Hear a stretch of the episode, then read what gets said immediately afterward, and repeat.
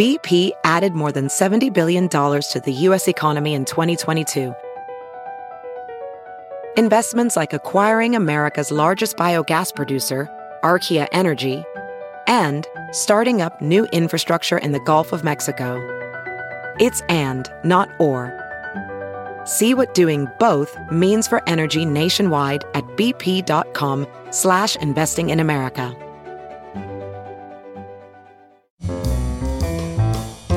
This is Merriam-Webster's Word of the Day podcast for Friday, March 23rd. Brought to you by the new Merriam-Webster's Advanced Learners English Dictionary, designed for students and teachers of English as a second language. Learn more at learnersdictionary.com. The word of the day for March 23rd is pippin, spelled P I P P I N. Pippin is a noun that means a crisp, tart apple having usually yellow or greenish yellow skin strongly flushed with red and used especially for cooking. It can also mean, more broadly, a highly admired or admirable person or thing.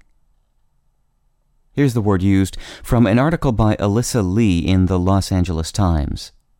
Judge Len Goodman of Dancing with the Stars said that the dance was first class. It was crisp, it was sharp, it was like a pippin.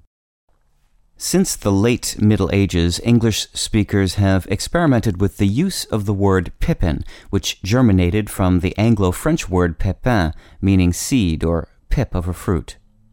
The word pippin has been used to refer to a part of a pea embryo, a grain of gold, and a grape, but those uses were not hardy enough to become firmly rooted in the English language. The word did take root, however, in the soil of the northern regions of England, where it was used to describe a small fruit seed.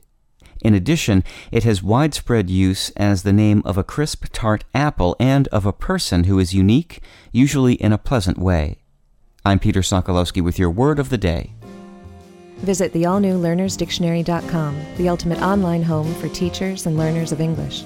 A free online dictionary, audio pronunciations, custom study lists, and interactive exercises are available now at learnersdictionary.com.